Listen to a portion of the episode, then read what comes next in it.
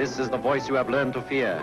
This is the voice of terror. Stadtfilter. Im Jahr 1716 sind in England und in anderen Teilen von Europa starke Polarlichter zu sehen. Die Leute hier haben fasziniert und auch ein bisschen beunruhigend an den Himmel angeschaut. Und sie hat sich gefragt, woher das Licht echt kommt. Die britischen Gelehrten, die in der Royal Society organisiert sind, haben dieser Sache auf den Grund gehen. Sie haben Edmund Halley beauftragt, sie zu erforschen der Halley ist ein berühmter Mathematiker und Astronom. Er ist auch dem Komet auf die Spur gekommen, der nach heute seinen Namen trägt. Der Halley ist zum Schluss gekommen, dass das Licht muss mit der Erdkruste zu tun haben. Die Kruste ist hier, so hat er gesagt, über dem nördlichen Gebiet der Erde dünner als an anderen Stellen und darum drückt dort das Licht raus, wo im Erdinneren scheint.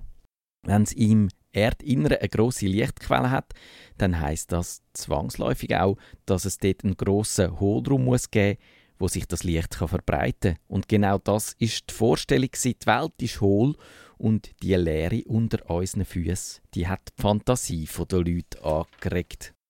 Der Schweizer Mathematiker Leonhard Euler hat sich Gedanken gemacht zu der Hohlerde. Er hat sich vorgestellt, dass es im Inneren eine Art eine innere Sonne gibt, wo hell strahlt und der inneren Menschheit Licht und Wärme spendet. Die innere Menschheit, das sind eben die Leute, die dort wohnen, wo wir noch nie sind. Genauso wie im Vorspann von der Fernsehserie A Game of Thrones.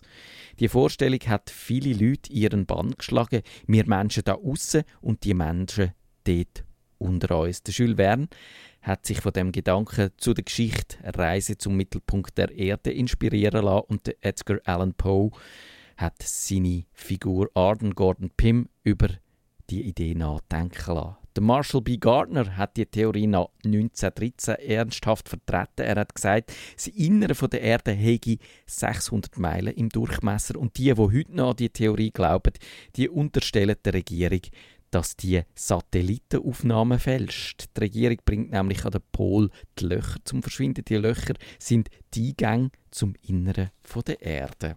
Und eben der Beweis, dass die Erde wirklich hohl ist.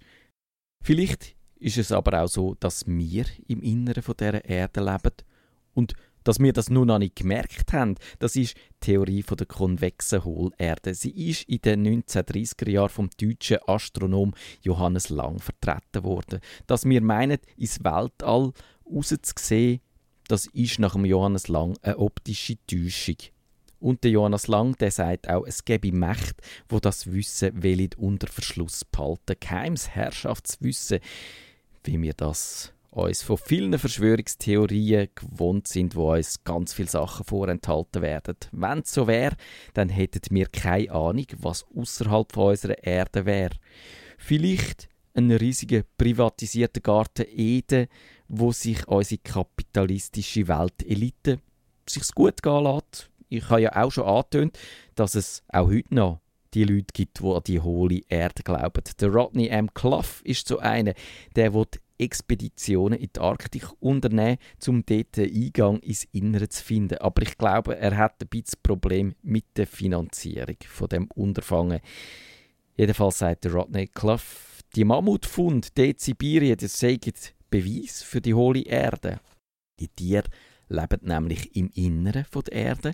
Und wenn so ein Mammut dann in einen Spalt geht, dann wird es vom unterirdischen Fluss davongespült, es wandert durch die Öffnung am Pol und dann taucht es auf unserer Seite auf. Und eben, dann gibt es ja auch die, die die feste Überzeugung haben, dass der Adolf Hitler mit ein paar von seinen Nazischergen ins Erdinnere geflüchtet sind. So abstrus die Vorstellung auch ist, Vielleicht liegt die Zukunft der Menschheit aber tatsächlich im Inneren von einer grossen Kugel. Der Schweizer Architekt und Künstler Christian Waldvogel hat 2004 die Idee gehabt, die Erde in ein viel grösseres künstliches Gebilde umzubauen, ums Neunfache könnte man den Raum für uns Menschen steigern. Und eben die heutige Erdoberfläche wäre am Schluss die Innenseite von dem Gebilde, wo beim Waldvogel Globus Cassus heißt.